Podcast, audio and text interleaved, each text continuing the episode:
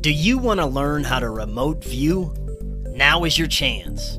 The International Remote Viewing Association is offering eight weeks of remote viewing classes instructed by my friend Michelle Freed. Don't miss this once in a lifetime opportunity starting Saturday, September 3rd, 10 a.m. Pacific. The course is only $150, and for members of the IRVA, it's only 110. Just visit irva.org slash events slash registration to sign up now.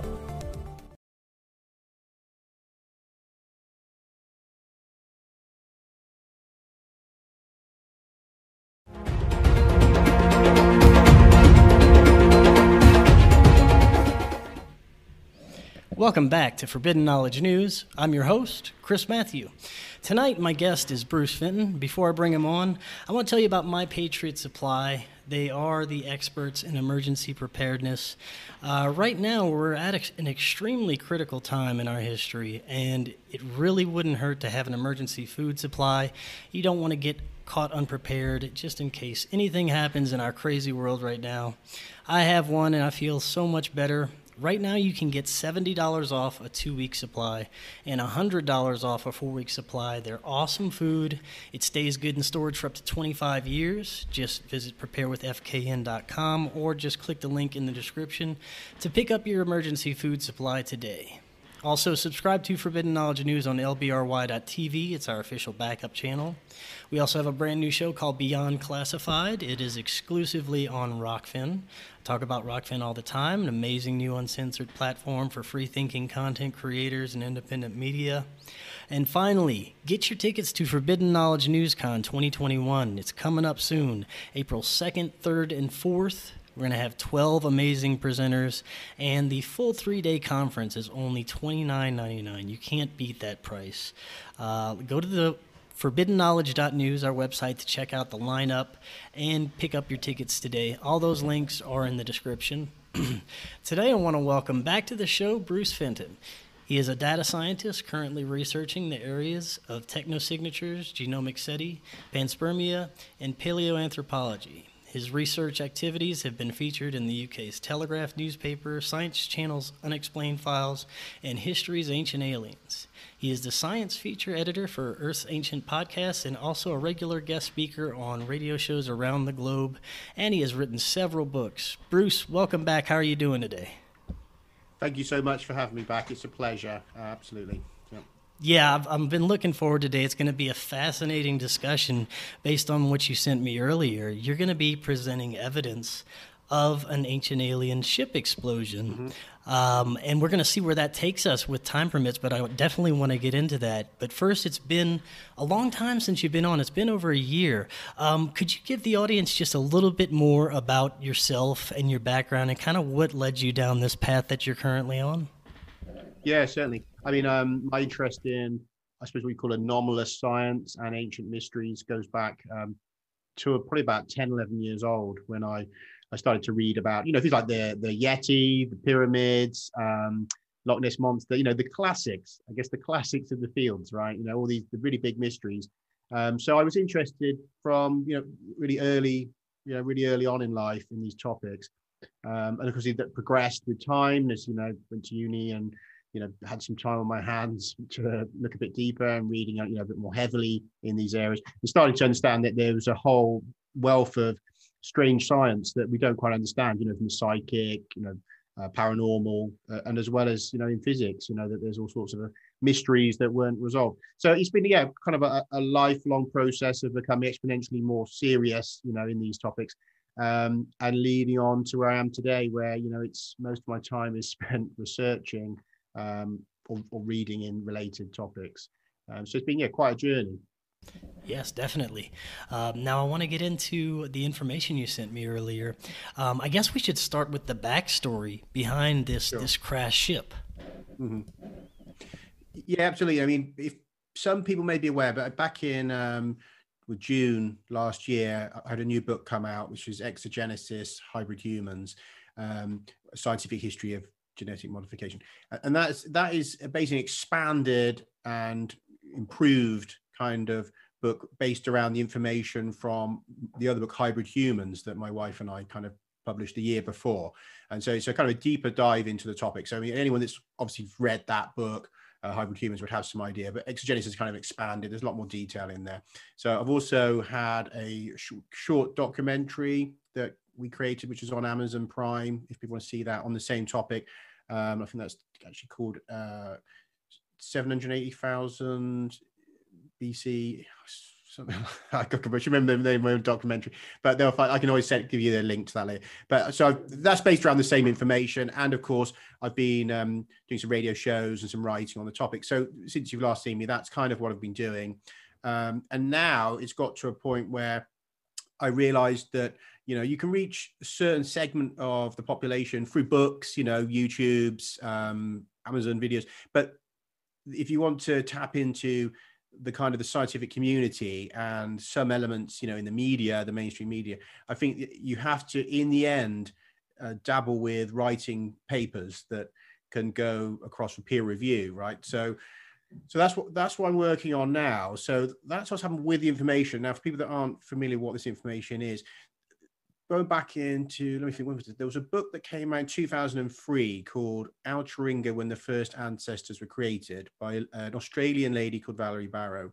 Now she details in that uh, an encounter she had with an ancient artifact in australia an aboriginal artifact called a Churinga um, Churingas have a really interesting history, and people can go in. I've looked at you know some of the information online about them. There's some good academic papers as well on them from anthropologists. That essentially they're considered to be uh, like a, a sort of stone receptacle holding the consciousness of what's called an Alcheringa being, like a creation being, and that these are also containers of, you know, of immense wisdom, very sacred. They're kept away from the general population, looked after by, you know, high elders, essentially what we think of as kind of shamanic elders, um, and would only come out for ceremonial purposes and only be handled by, the, you know, those elders that are, you know, considered to be able to you know safely interact with these so they have a really interesting lore around them that makes them already sound like you know something like an alien artifact you know what we'd think of as an alien artifact from an aboriginal point of view a spiritual object you know sacred object but obviously it's all relative terms you know if we were to look at it from a western view we'd be thinking probably in terms of a technology right you know you've got an object which somehow holds information which has a consciousness, which you know we'd think of something like an AI, possibly. Now, th- that story really stuck out to me. That when you know when she kind of some of the elements she doesn't go there with saying what it is, but I realized it had so many elements in common with what's called a Bracewell probe.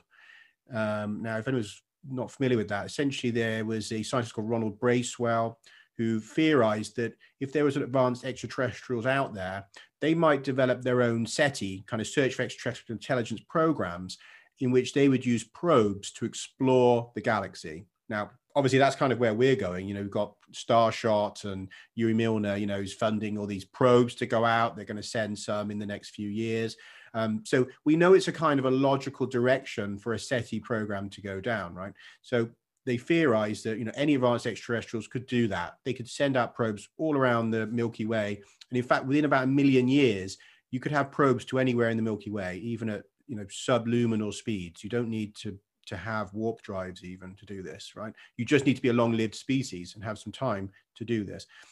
In fact, you could be extinct and your probes could still be going out, right? So that's the thing about durable probes, especially if they have artificial intelligence and any sort of level of what's called um, uh, so well self repair. There's there's a von Neumann self repair. If they can mend themselves and maintain, they, they can be technically immortal. These these objects, right?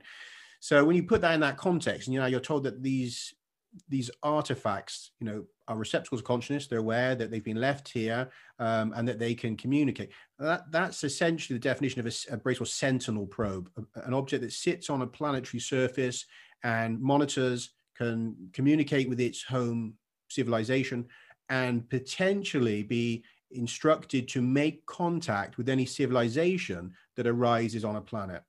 Now, so, so you can see how this the science that we understand it from mainstream theorizing is meshing very well with this description we're getting from these Aboriginal accounts of these artifacts and from the information that's in Valerie's book, you know, and her encounter with this object, which then basically transmitted um, a whole lost history of human origins, a visitation to our planet, uh, and this uh, entire narrative.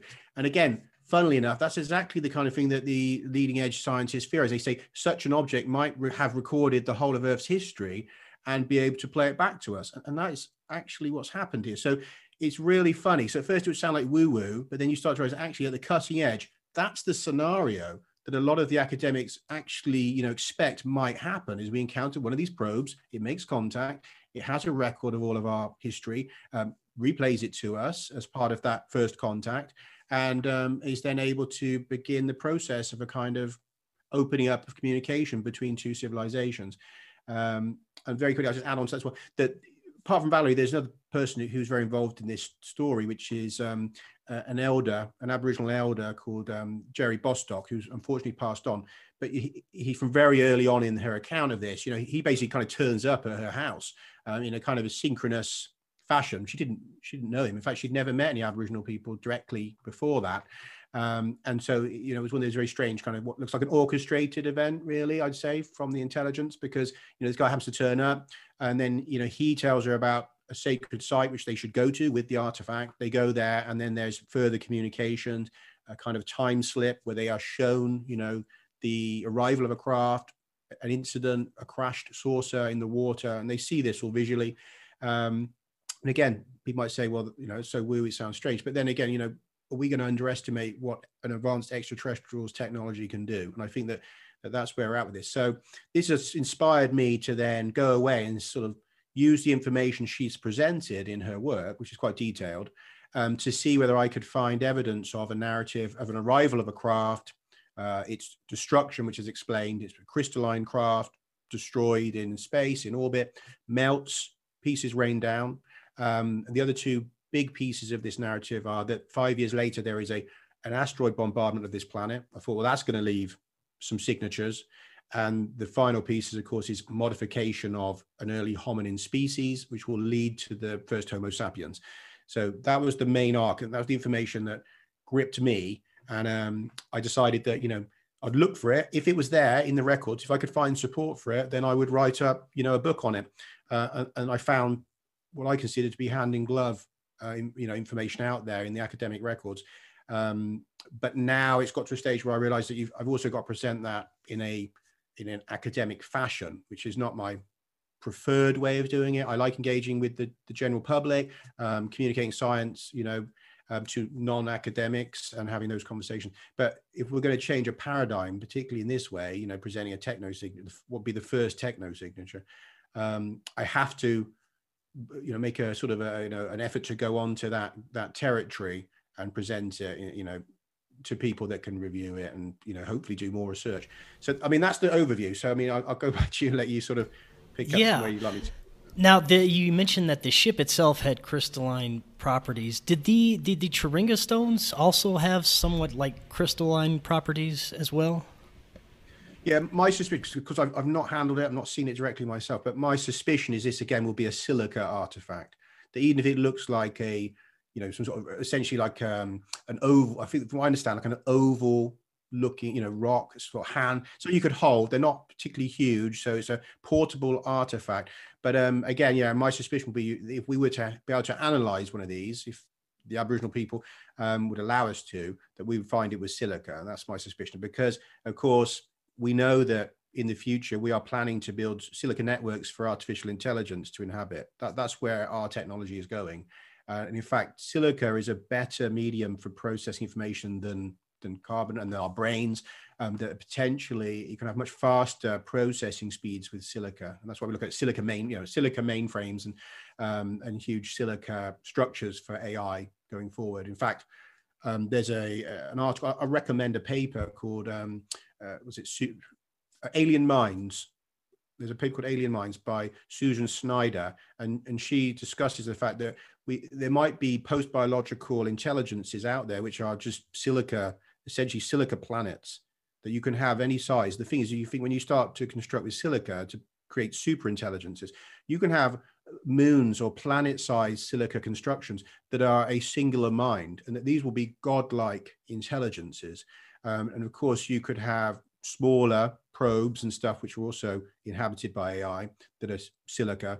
Um, and that these things may be everywhere. And in fact, you know, sometimes when we, we look out into space and we see a moon or a planet, we don't know if that's not a life form. I mean, that's we're starting to get to the point where we're realizing that how, how little we've known until we've hit this level of technology where we're starting to realize the likelihood that most civilizations will either have created advanced AI and have it alongside them, you know, using technologies to help them, or have merged with it, essentially be cybernetic beings, um, you know, using all sorts of implants, or will have gone extinct and been replaced by their AI creations, and that most alien civilizations are likely to be um, either AI or living alongside AI. So that there's a huge chance that our first encounters with extraterrestrials directly will be with some kind of AI probes, you know, some kind of intermediary or remnant of a civilization.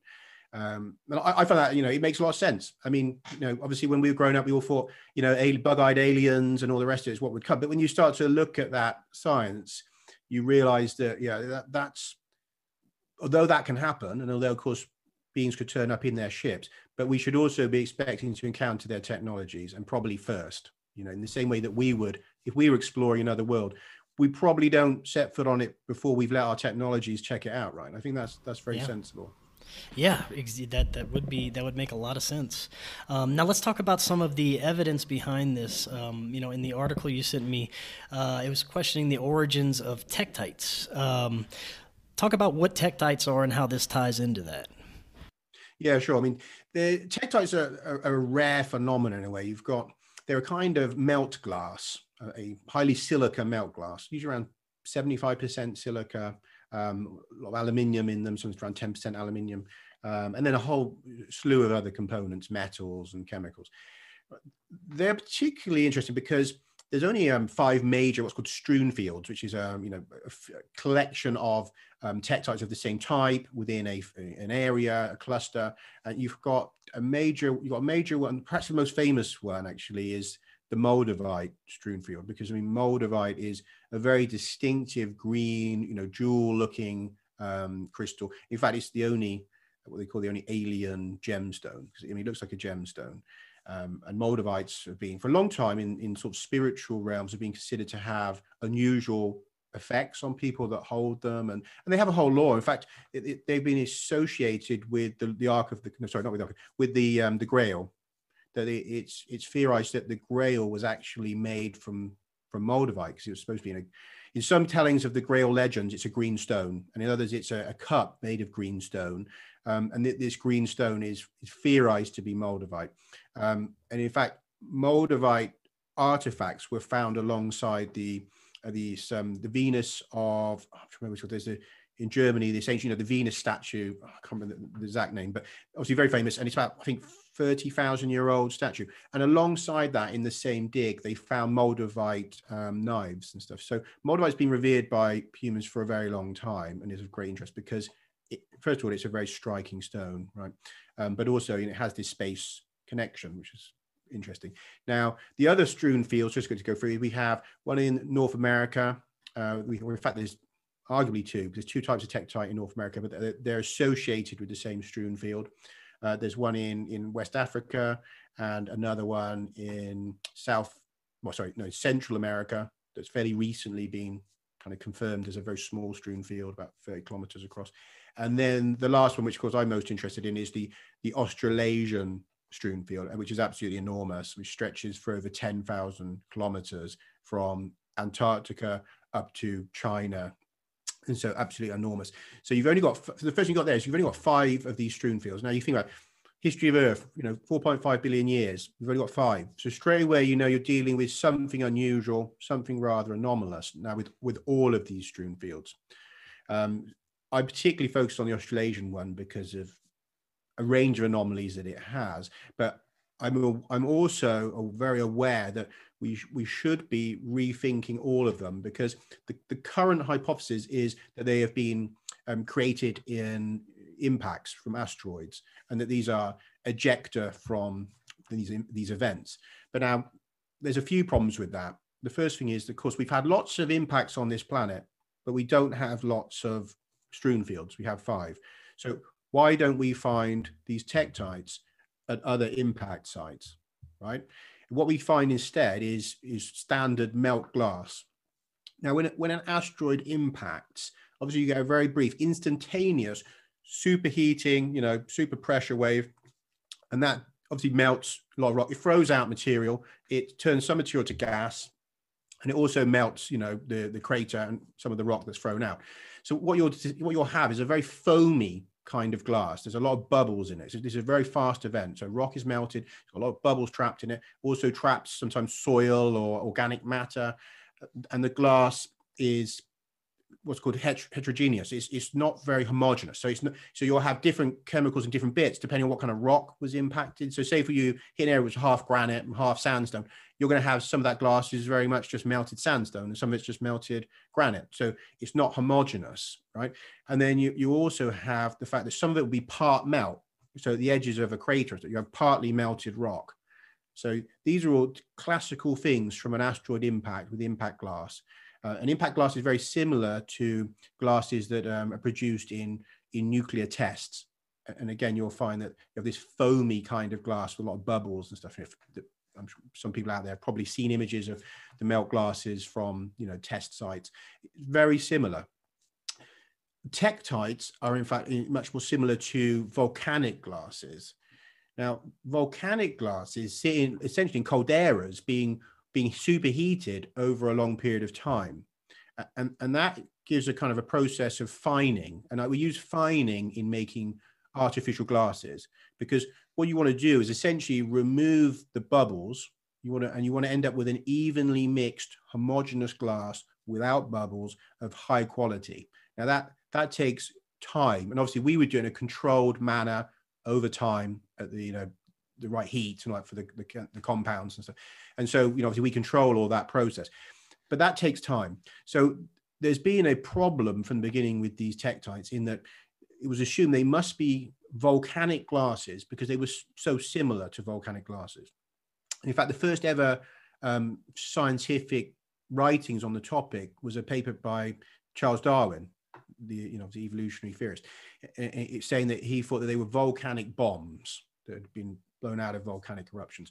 Um, that was about 1850 something. So, and then so this this debate has been going on since then as to how these materials formed, right? And then there was all kinds of other theories. People, was it a lost technology of ancient people? Was it um, lightning hitting clouds of dust? You know, so there was a whole range of you know of hypotheses that were argued over in the early stages of investigating tektites.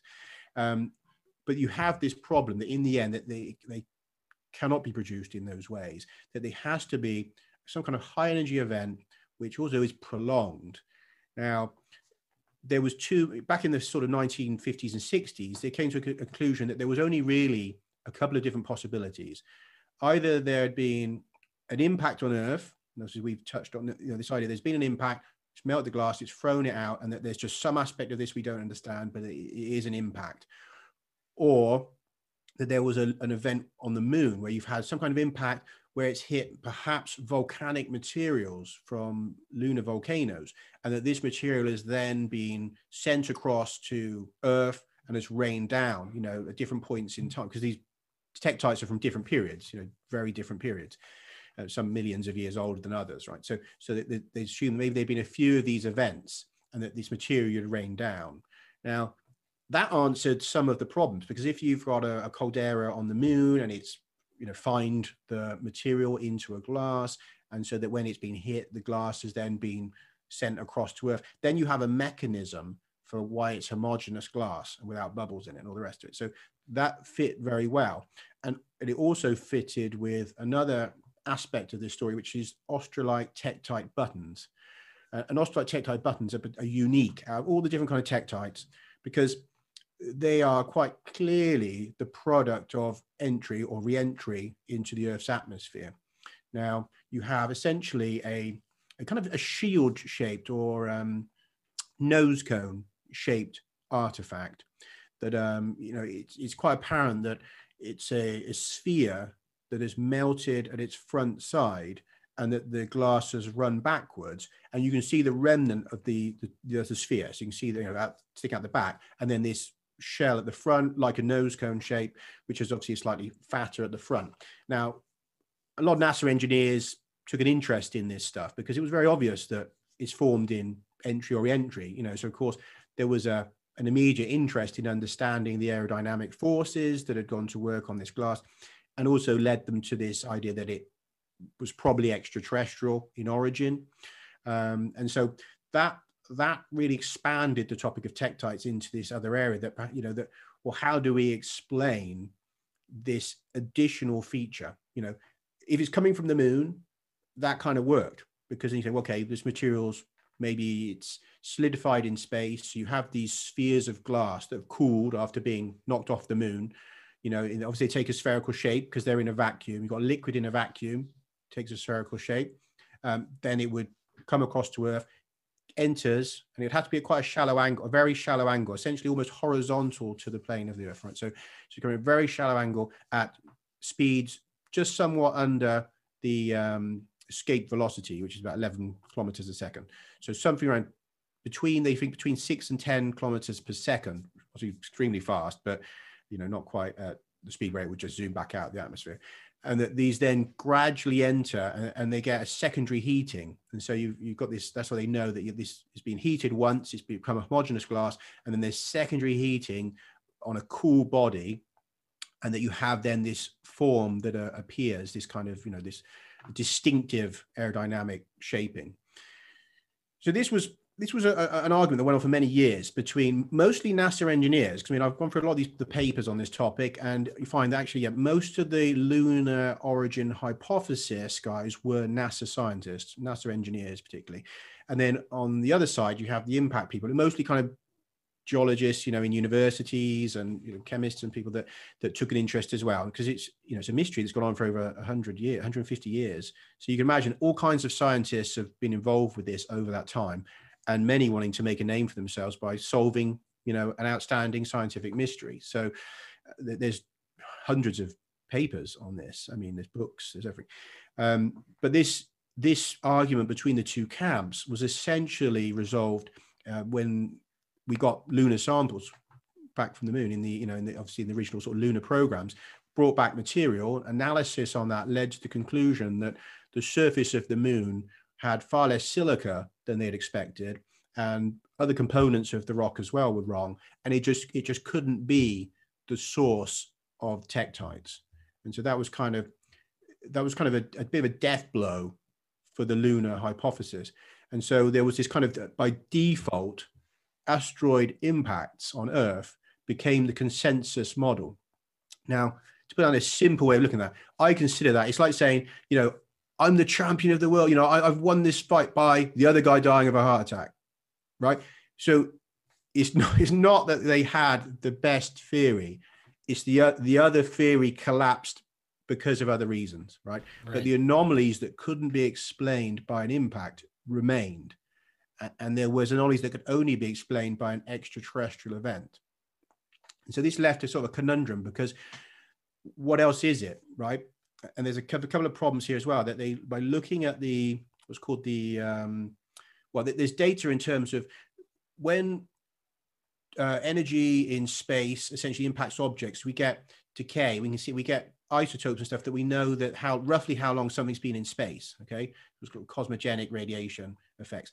And so what they found is that it, it appeared that this material couldn't have formed beyond the earth moon system because it would have had much higher levels of um, beryllium and aluminium 26 and stuff. So, but, but, so they, they kind of, you know, well, it's kind of limited, or it's arrived here in a larger body, which has been broken up, and then the surface beryllium and aluminium has, has kind of dissipated into this mix.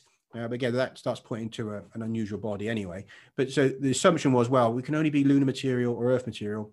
Earth materials won. So there was never an attempt to say, well, is there another hypothesis here that could explain all of the anomalies? Right. And now I'm not going to say that because of any particular bias. I think there's just that that's, you know, it, it didn't occur to people back then what else it could be really. I think that's one of the problems. I mean, uh, before I go on a bit, I mean, I don't know if you want to just to check anything there if it didn't make sense or if I missed any. Right now is the most critical time for us to take back control of our food supply and become self reliant by having our very own food forest. Transform your yard into a food forest and create a system of self reliance that's easy and enjoyable with our friends at Food Forest Abundance. No matter where you're starting from, you can become more self reliant.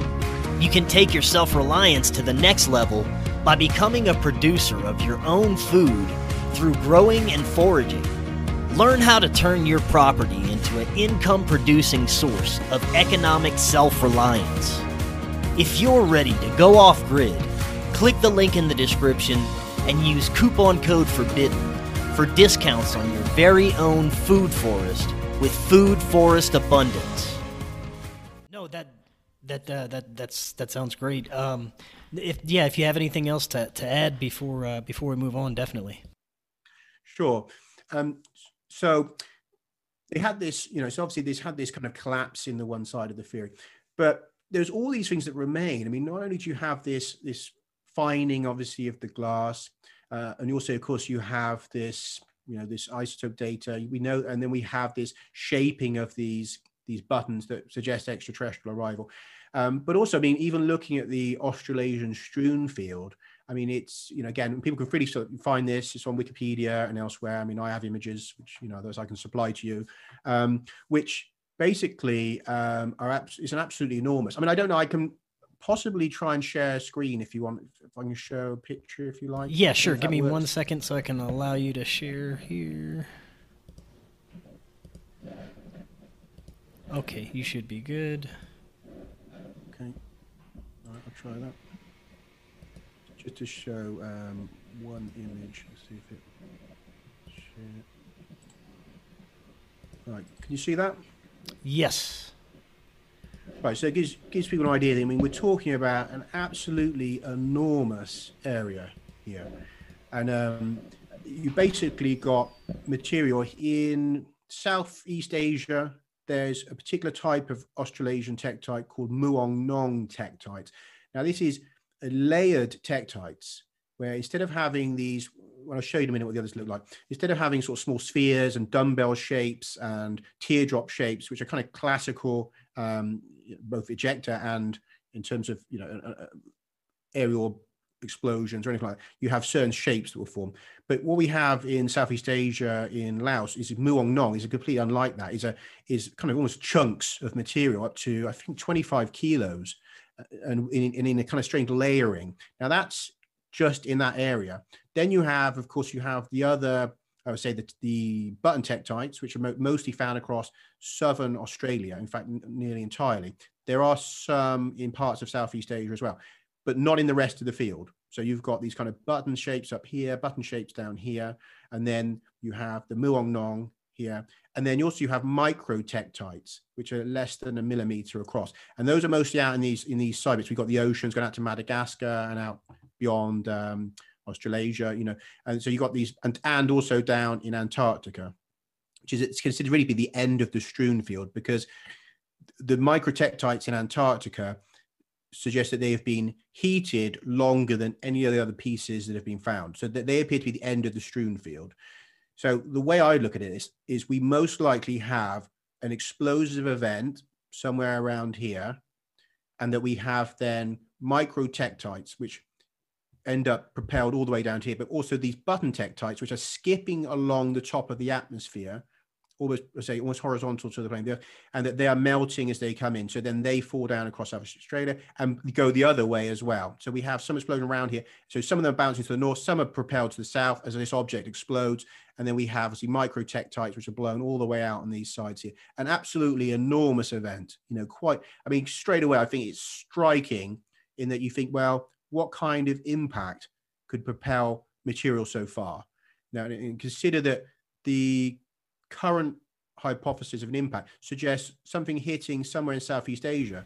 Now, if you think about it, how on earth is that going to propel anything all the way down to southern Australia? I mean, when you look at um, when you look at impacts, technically you should see stuff that is blown about 400 to 1,000 kilometers at the most, right? I'll just quickly show as well here, just for anyone who's not familiar what these tektites look like, that you can see you have obviously a very classic kind of nose cone shape. Um, and additionally, obviously this one on the left shows you that these are a, like highly well they look crystalline but in fact they have no crystals in them but they're obviously very glassy they're a translucent glass you know it's very apparent what they are now, um, if I will close that, if I can, I will end screen share so we can go back. Let me see. It'll just, just make sure I know what I'm doing. Is that is it a simple process? I'm not. Uh, it's the first time I've ever done screen share, so bear with me. Yeah. Okay. If you end it there, yeah. Okay, great. Um, so just gives people an idea what these button tektites look like and this strewn field. So we have this massive distribution absolutely enormous, right? In fact, it covers something like 20% of the Earth's surface has Australasian tektite on it. Um, and completely unlike the other strewn fields, which are relatively condensed and fairly fairly small. I mean, they're large, but you know, compared to that, all four of them and more would fit into it. Um, so we have all these anomalies and we have this argument going on you know as to how exactly can this happen how does material get thrown so far and, and nobody's been able to come up with the energy to do this in the in the physics of this the other the other idea they came up with was perhaps that there was a, a gas that was pushed up into the atmosphere and burst through into the upper atmosphere carried material up there and then it was carried almost you know along you know distributed almost in the in the winds, almost you know carried in the upper atmosphere and raining down. Well, that, that works for a gas and for dust. It doesn't work for chunks of glass because they would fall very quickly after such an event, and they shouldn't even get up that high. So if you look at the way, again, I'm reading the papers on this, suggests any larger material should fall down long before it gets to the upper atmosphere. It should just be gas and dust up there, right? So if this theory doesn't work, and we know that explosive kind of energy should only propel it for a few hundred kilometers. How on earth does it get 10,000 kilometers away? Right. So that's been one of the stumbling blocks on, on the whole theory is that, you know, even if you, you know, you want to accept an asteroid impact, you have these problems in the laws of physics that we just do not have a way for an impact to propel materials so far, not material of this type and that then we also know it has to have gone into space. It cannot be just that it was simply propelled through the air because we can see the effects of, of this reentry on it. And you know they've calculated the speeds. They know it has to be between six and ten kilometers a second. Again, close to these um, the speeds for exiting the Earth.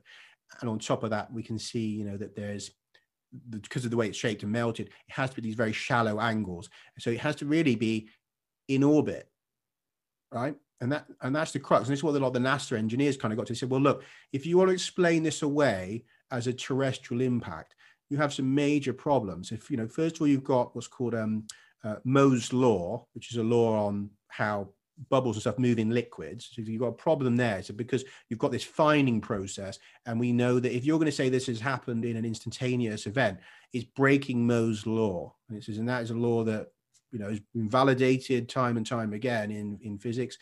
Um, and then on top of that, then you have this other problem that the energy isn't there to carry this material. It's going to, the resistance on it, if you think you've got material thrown out, even if it's thrown out at 10 kilometers a second, the, the air pressure acting on that is incredible because it's, it's pushing up against our atmosphere at this incredible speed. So the counter forces slow it down very rapidly and it will fall from the air, usually quite close to the crater, but potentially a few hundred kilometers, but but not thousands. So these these are you know we deal with laws of physics, and so obviously the maths has been done.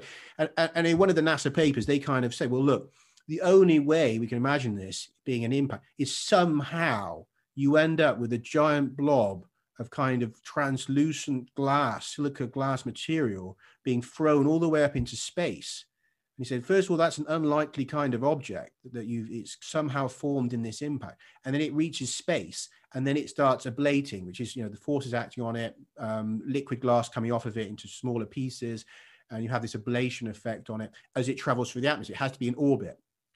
Now, another NASA paper basically just comes up straight and says, look, it has to be a satellite of Earth, really. It has to be some kind of natural satellite in orbit breaking up. And so we, we know that similar things have happened with with artificial satellites, and also there's a, a famous case of a uh, there was back in the early part of last century there was an event where astro- an asteroid broke up. That's the theory anyway, and there was a whole train of asteroids in the sky that were moving horizontally through the air. Right, so people were watching it across America, and there was a whole load of like dozens of pieces, and they would come almost in rows.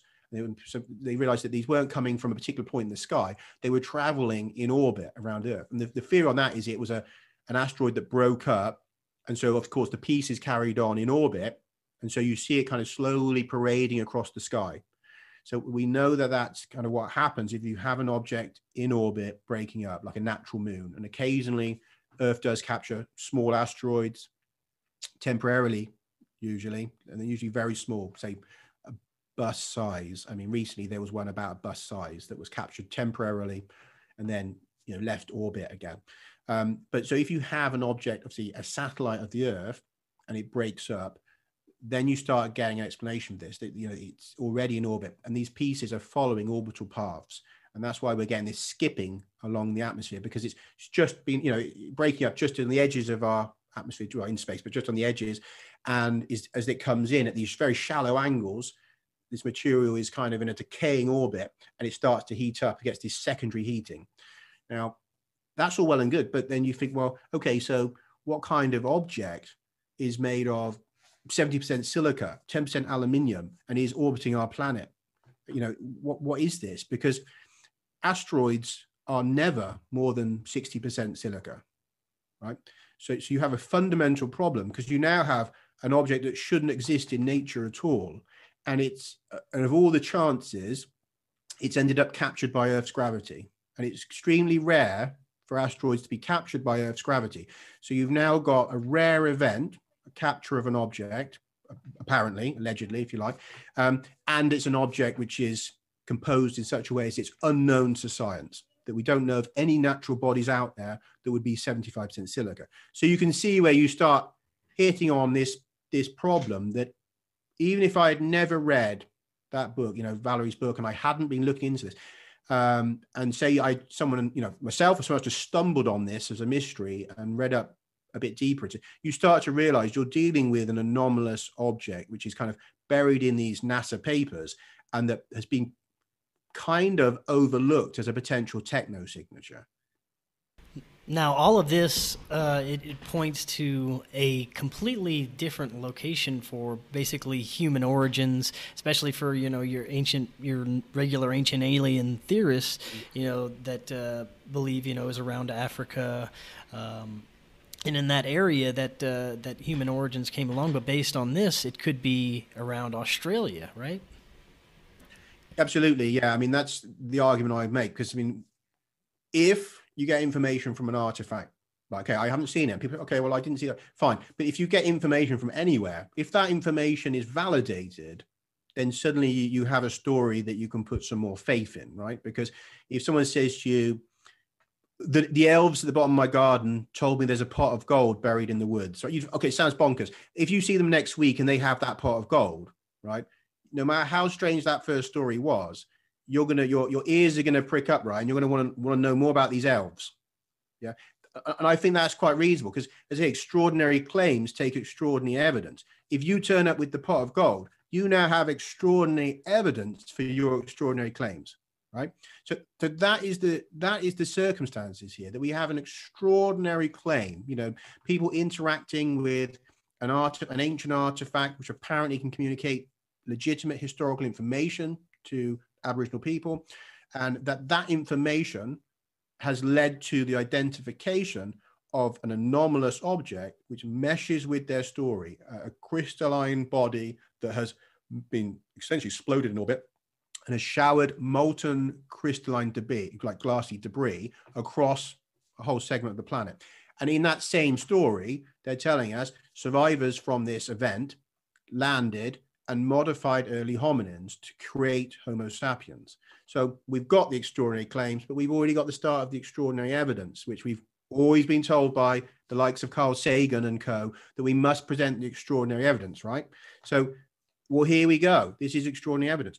And so with and with this modification event, this again, this is where I go into my genomic SETI work. I mean, and genomic SETI, again, I should touch very quickly on that because genomic SETI is a legitimate field of research which has been basically ignored for a long time. Now, I was fortunate enough to be able to put a question to Seth Shostak of the SETI Institute, and I'm sure people will know of Seth, um, through um, somebody else who was interviewing him. And fortunately, my question was asked was to what he thought about the the idea that we should be looking through the genome for evidence of messages encoded in DNA. And this is something that's been proposed by the likes of um, Professor Paul Davies, who's a, a, very famous astrophysicist, astrobiologist, and mathematician. Um, I think now based in Australia, but he's proposed this, but not done it. Now, Seth Shostak kind of was like, yes, you know, it's kind of a good idea. And obviously Paul Davies has kind of talked about it, but nobody's ever got anyone to do it.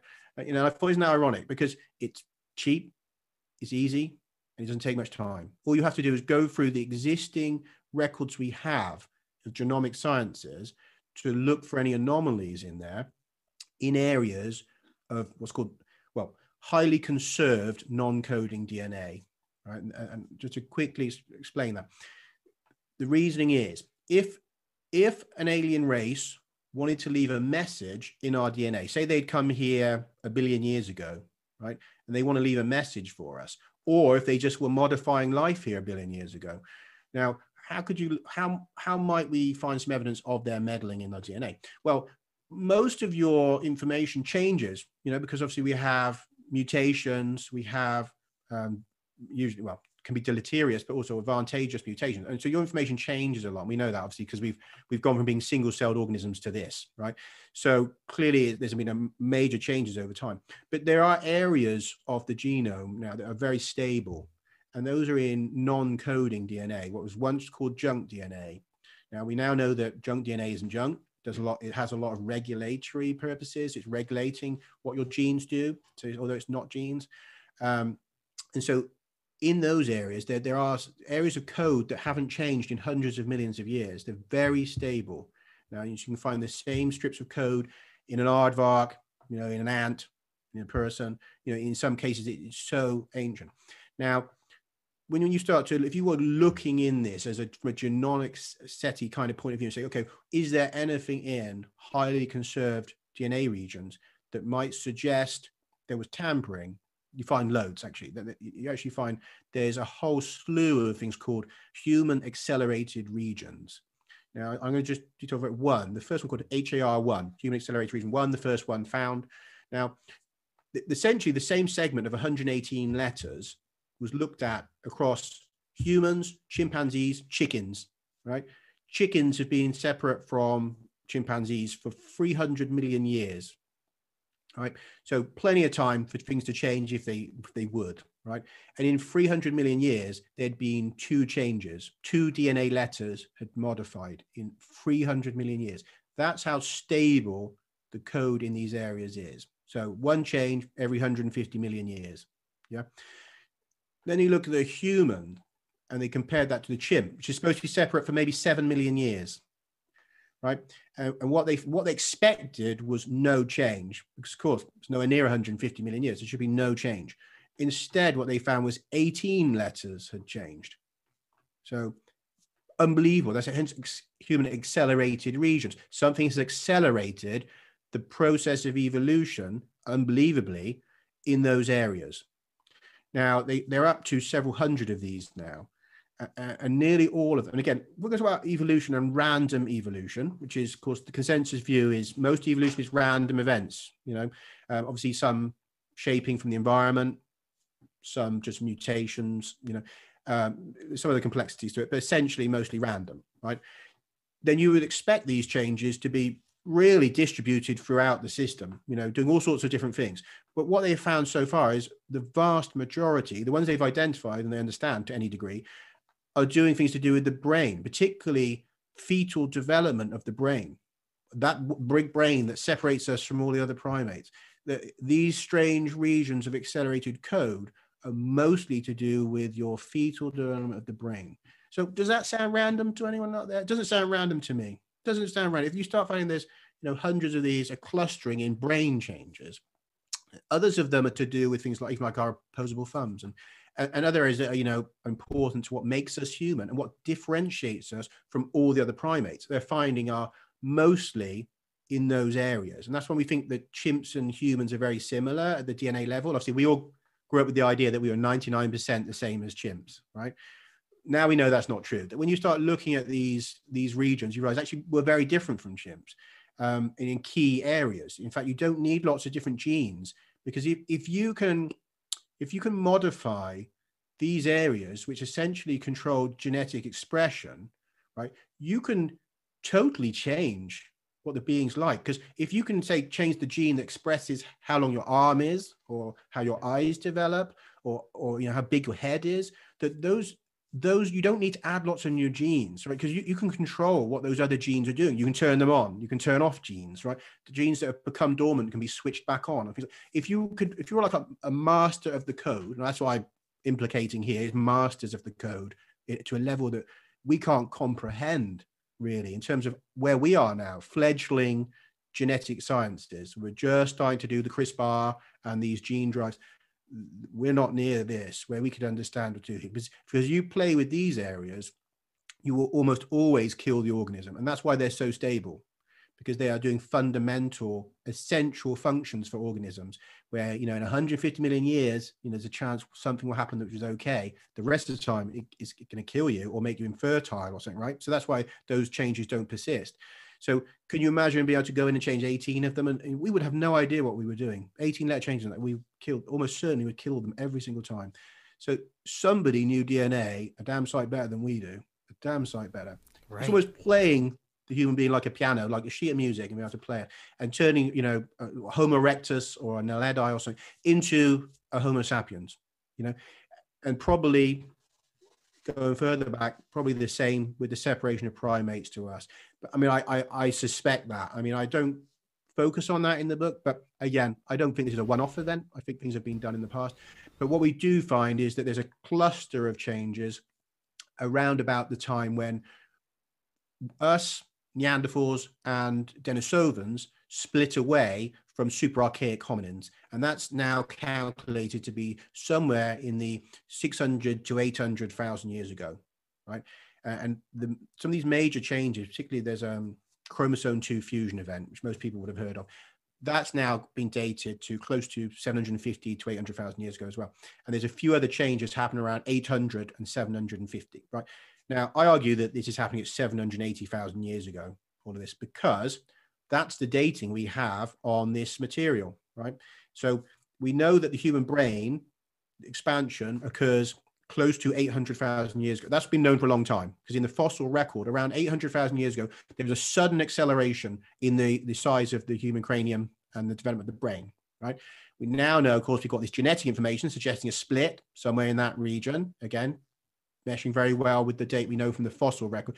Genetics is always going to have a bit of of giving it. You know, they can't say is it on that day, so they say it's 550 to 800. But we know the fossils, we know the changes happening around 800,000. We also know that with the chromosome two now, it's around 750 to 800. And then with these other changes, the implicated dates are in that spot, right? In there, in the middle of the range is around that 780. So we know that these things are concentrating around that time, major changes in the human system. And then we also have the breakup of a strange object, in our skies at that time. And the third thing, the clincher as well, which again touched on briefly, was we're told in this information that there is a asteroid bombardment, and this is not an accident. There is a, a deliberate asteroid bombardment of our planet at the same time as these events are happening. That there has been a, a, a engineered cataclysm, really, and that the planet is hit from multiple sides. Now, it turns out that in 2016, a German geological team found evidence of a multi-directional bombardment.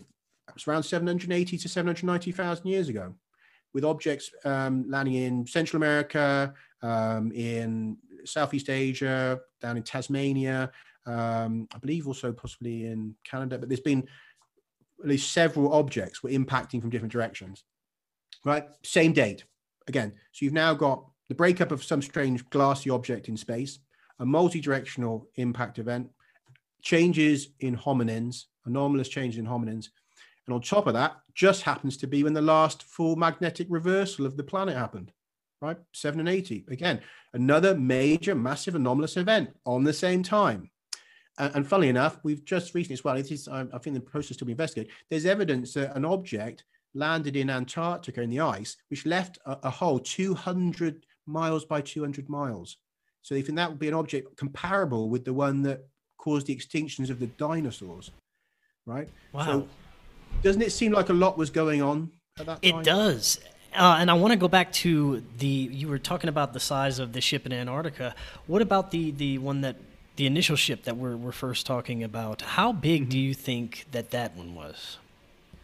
I would suggest that this is many kilometers across. That this is because the hypothesis when they look at the amount of debris from the Australasian tektite strewn field, and we're talking, you know, millions and millions of tons. I think it was something like um, compared it to the the Great Wall of China, and it was something like I don't. know, It was like dozens of them or something. If you think about material, so you start ending up with an enormous object. And when they work out the size, they said you know, it's a couple of kilometers or so across, but that's usually based on the idea of solid objects as well. So I mean, if we're talking about a hollow object, a craft, you know, a large mothership type object, then it's going to be even bigger. So this is going to be this would have been a craft miles across or kilometers across. So exactly how big is difficult to say, but I mean, obviously they're estimating from the amount of debris they've got. We've got millions. I think it's maybe even calculated to be possibly billions of tons initially that would have rained down. So a lot of it's going to end up in the ocean. You know, obviously we only know the bits we found, so they have to extrapolate from the extraordinary amount they found of this tektite that how much was originally fell 780,000 years ago. And it ends up being an enormous figure. So I, I think we're talking about something many, many kilometers across. Now we have a few minutes left. I want to, to get into your thoughts on what's happening right now when it comes to the mainstream media, even you know United States government when it comes to UFOs. Uh, you know, it seems like the past couple of years it's just been building. We've been hearing more in the mainstream media about it. Um, you know, we've got these declassified documents coming out, and I just find it odd the timing that it, this is all happening all of a sudden right now. And I'm wondering, what, you, what are your thoughts on it? Do you think it's some sort of preparation? Do you think they know something that it's going to be inevitable that we're going to find something out soon? What do you think's going on there? Well, for a start, I find it impossible to believe that they don't know what I know.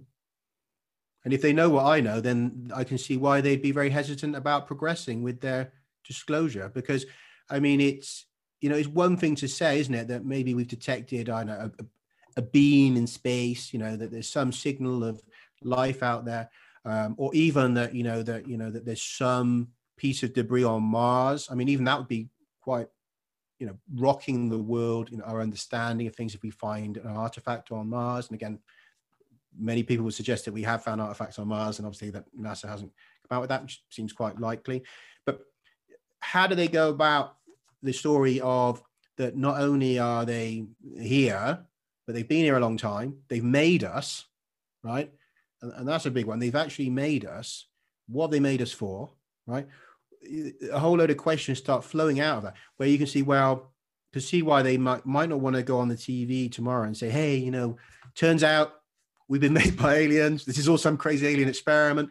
They've been here they've got mile sized crafts and you know so I, I think there's that. And obviously you know you hear about accounts where people are seeing craft of many miles across right? So i mean again of course we're going into um, claims where we don't have much more than the odd grainy photo. But you know, people are claiming objects many miles across, and here we are seeing evidence that in the past, craft of many miles across have been here, and that so there is technology like that, like what people are seeing now. There's descriptions of saucer craft coming down from this original object, the, the survivors landing, doing this modification. Today, we've seen saucer craft DNA modification is being claimed by people. And in fact, some science is coming out to suggest some of these contactees have changes in their DNA, right, which is being done by um, some very high profile scientists who've been looking at this, that encounters seem to be sometimes doing something to the brain and to DNA. So those technologies that are in that information, that seems to be happening today. So you, you can kind of see that the nervousness, I think we are going to get a very controlled disclosure because the problem we have is that this destabilizes the, the top tier of our power structures and the hierarchy. So it's not that the average person is going to be so like, ah, oh, so scared. I don't think that's the problem. I think the problem is who stands to lose the most from saying, hey, there's something more powerful right here nearby. Those at the top, those that are supposed to be the, the greatest military mights on the planet, those that are supposed to be the, the, the wisest and the best leaders of this planet they'd be eclipsed in a second if there's an, a million year old intelligence hovering nearby, right? So you start to see that the threat that they talk about, the threat is to them.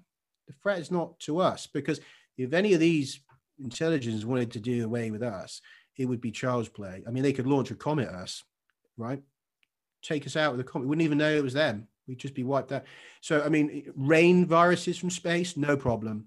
Send a, a, robot probe into the upper atmosphere, rain targeted genomic viruses that are targeted at humans, wipe us all out in a few weeks. I mean, we couldn't fight against them. It's like the idea of people talk about aliens. It's like being on a small island um, and you've got cannons or something, and the U.S. Navy is attacking, right? Because just sails around firing rockets in until there's just dust left. I mean, if you're not a spacefaring species, you can't fight a spacefaring species.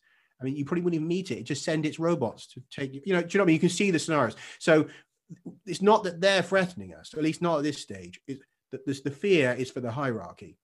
And I think that's why we're going to see a, a very a very controlled kind of disclosure that may well paint it as a threat and that they need to militarize and all that. something that suits them, you know, and that's the problem. I think that's why it has to be that we go around that. And that's where this kind of information and possibly other people that have information that's being guided by those intelligence. All of this is being guided by the intelligences. I mean, you know, everything I, you know, I've come up with wouldn't have been looking at any of this if those intelligences hadn't caused that contact event with the artifact. I wouldn't have heard of Australite, wouldn't know anything about it, wouldn't have even read about these impacts. And honestly, I would have known nothing about it. And I'd say that even as who's been interested in mysteries all my life, I'd never heard of Australite tektites until this.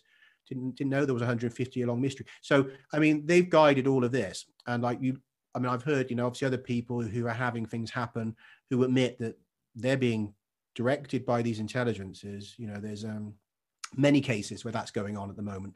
So I think that, that there is going to be a kind of disclosure from the official side, it's going to be very dumbed down, uh, a lot of dishonesty in it.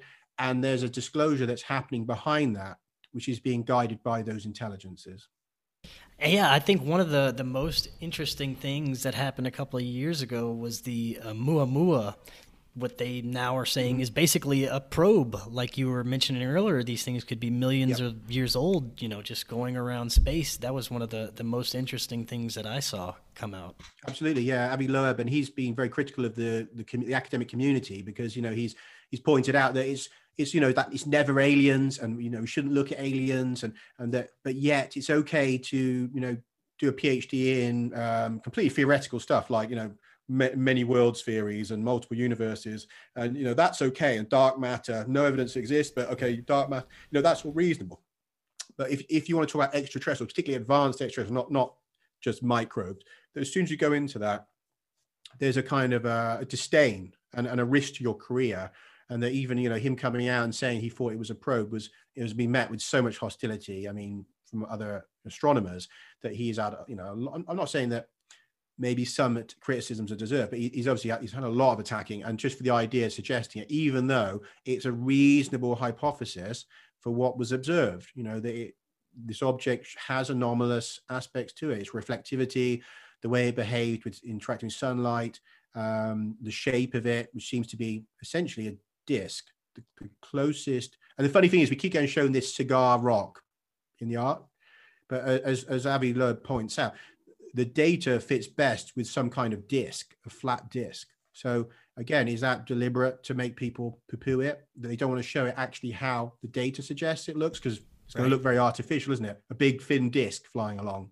right? Um, so that's I think that we got that happening as well. It's a kind of a, um, a shift in the paradigm there because obviously you've got you know a Harvard astronomer saying you know aliens basically probably have come through in the last couple of years.